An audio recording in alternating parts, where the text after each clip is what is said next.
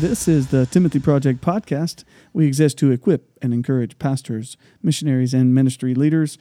My name is Chad Hunsberger, and with me again today is Drew Baum. Drew, how you doing? Doing great, Chad. How are you? Excellent, excellent. All is well.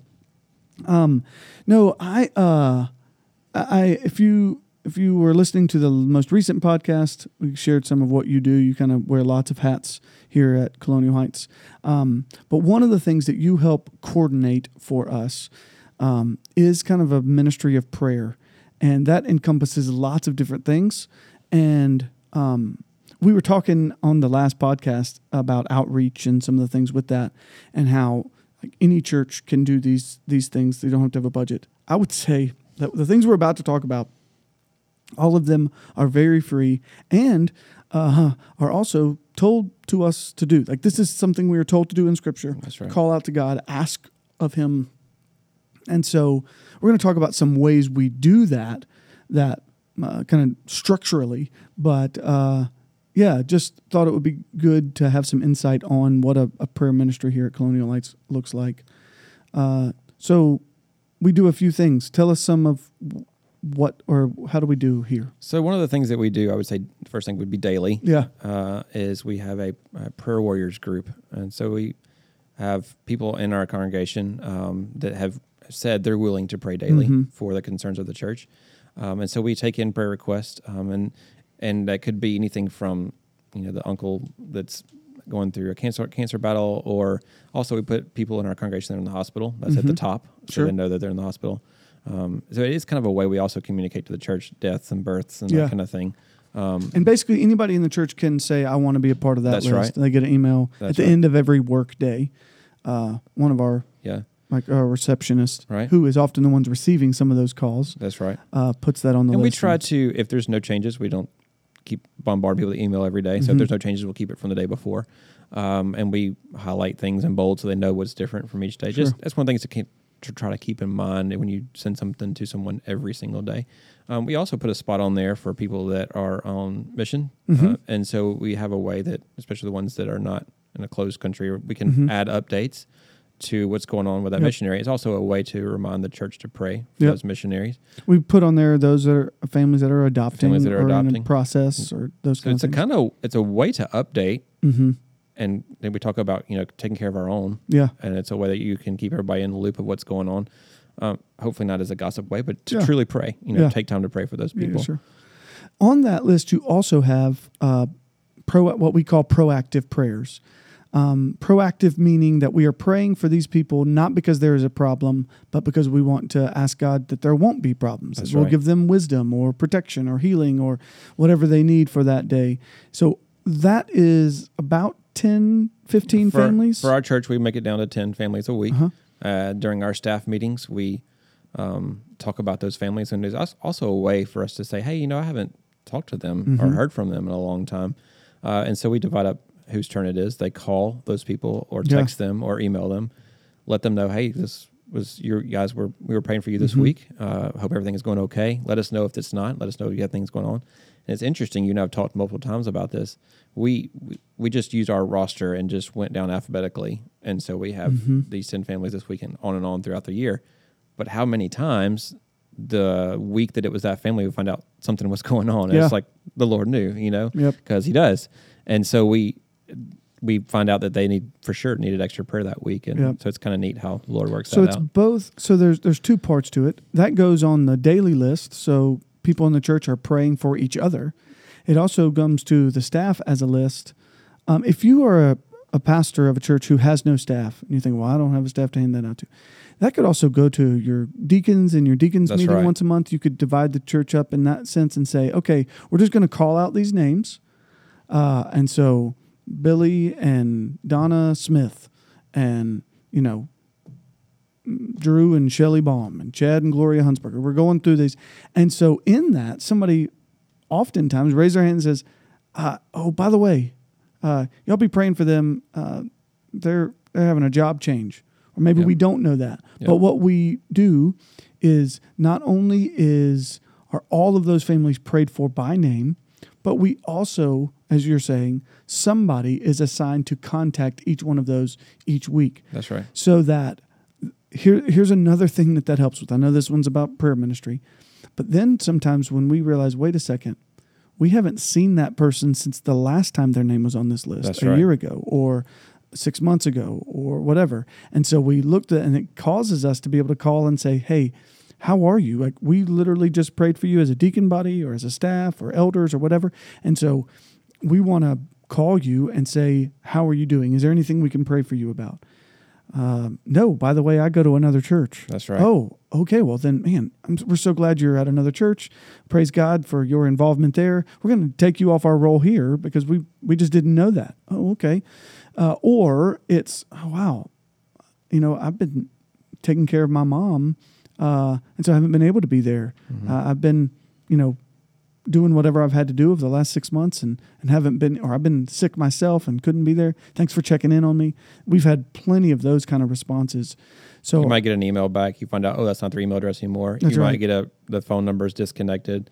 And All then we, those And then we mail, and then if the card comes back, oh, now they've moved. you Yeah. know, you get to. So hopefully, pro- you know that ahead of time. Yeah, but sure. sometimes they people slip through the cracks, and you Yeah. don't see them for a while, and nobody knows. so proactive prayers is a part of that. Yep. Um, we have tried a couple different things. We've tried some early morning prayer times once a week. We've tried uh, lunchtime once a month. Um, those aren't have not been highly attended times that we do, um, but it is at least say to the church we care about prayer. We believe in it. Um, there are some some of you have a that are listening have a Wednesday night prayer meeting that really truly is walking through a prayer list, praying through names, praying through circumstances and situations. Um, we we have added this uh, in regards to daily. We have a daily Bible reading plan, and with that, we also have a weekly country that we pray for. All of our life groups pray for that country. All of our kids, students, they all take time to pray for that country, um, learn about it, just even with the little snippets, and because we want uh, to cultivate in our people a heart for the nation, so we Yeah, we and ask it, them to it pray in that definitely way. is. A, unfortunately, definitely is a struggle. Most people, if you ask, most believers, if you ask, hey, what are some areas that you could improve on? They'll say, I need to improve my prayer life. I need Mhm. to pray more than what Mhm. I do.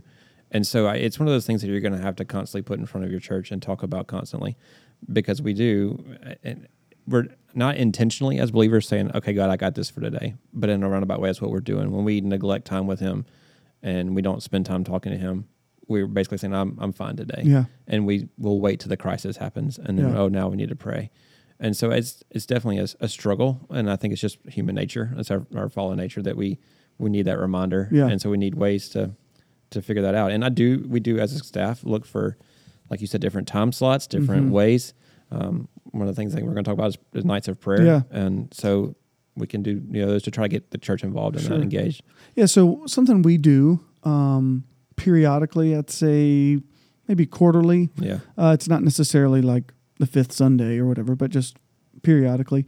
We take time uh, on a Sunday evening.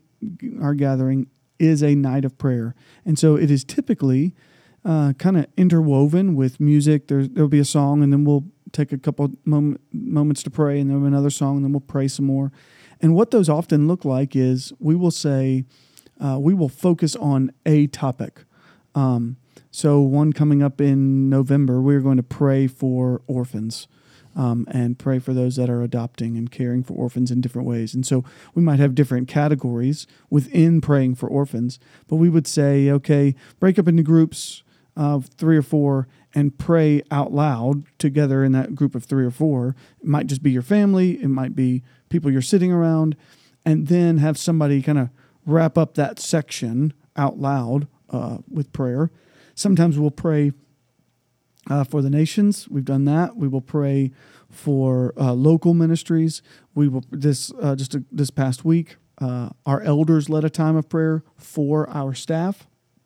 So the staff uh, didn't lead out in any of those prayers. It was just our elders that did that. So you might use deacons or elders or whatever that would look like.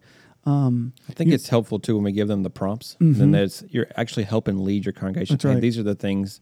But what you notice if we when we participate in those, and if you're out in the congregation, you start listening, mhm. it starts getting the the mind flowing and Yep. the Holy Spirit's working through them, and they're oh yeah, I'm pray-. and you see people more getting engaged to that. The other thing I, I love about that is they their their children That's right. that are age That's what I was about to appropriate say. they get them involved too, and it, I mean, it's a sweet time to hear them Yeah. engage and pray. And many of them, those kids, they are like we we write on the screen or in a handout. Um, so it'll say something like, um, "Pray for, um, yeah, pray for this staff member," right? And then under it, it might say, "Ask God to give them wisdom as they seek to lead in these ways." So then. When when a child who is still learning, or maybe even an adult who hasn't done this much, they can literally just read that sentence. That's right. Dear God, please be with Pastor Chad. Give him wisdom. Help him have devoted time to study God's word. Like, and so, like when my five year old prays that, like that's that's a sweet them learning prayer. When my sixth grader prays a prayer like that and it maybe expands on it a little bit more, uh, they're they're learning to pray in that way. So it it is a teaching component as well as a really calling out to the Lord. That's right. And one of the things I would say is a good way to encourage your congregation to pray is talk about answered prayer. Mhm. One of the things we do here, we call it a family meeting. Maybe you would call it a business meeting at your church, but we try to make it where it's about things that are going on, what has happened in that Yep. past quarter, not just budget and business stuff. But we've we've done like um, family stories where they've Mhm. shared what's going on in their life, and it's a way that you put back in front of your congregation. They went through this struggle. This is how the Lord brought them through it. This is how this prayer was answered. And so I think that helps culture or cultivate a culture of prayer Yeah. by reminding people the things that God has answered in prayer. That's right. That's good. That's good. Anything else to add about prayer ministry? I don't guess so. Okay. Well, I hope this has been helpful for you and beneficial for your ministry. If you think so, please review, rate this, and even share it on your social media. Thanks for listening.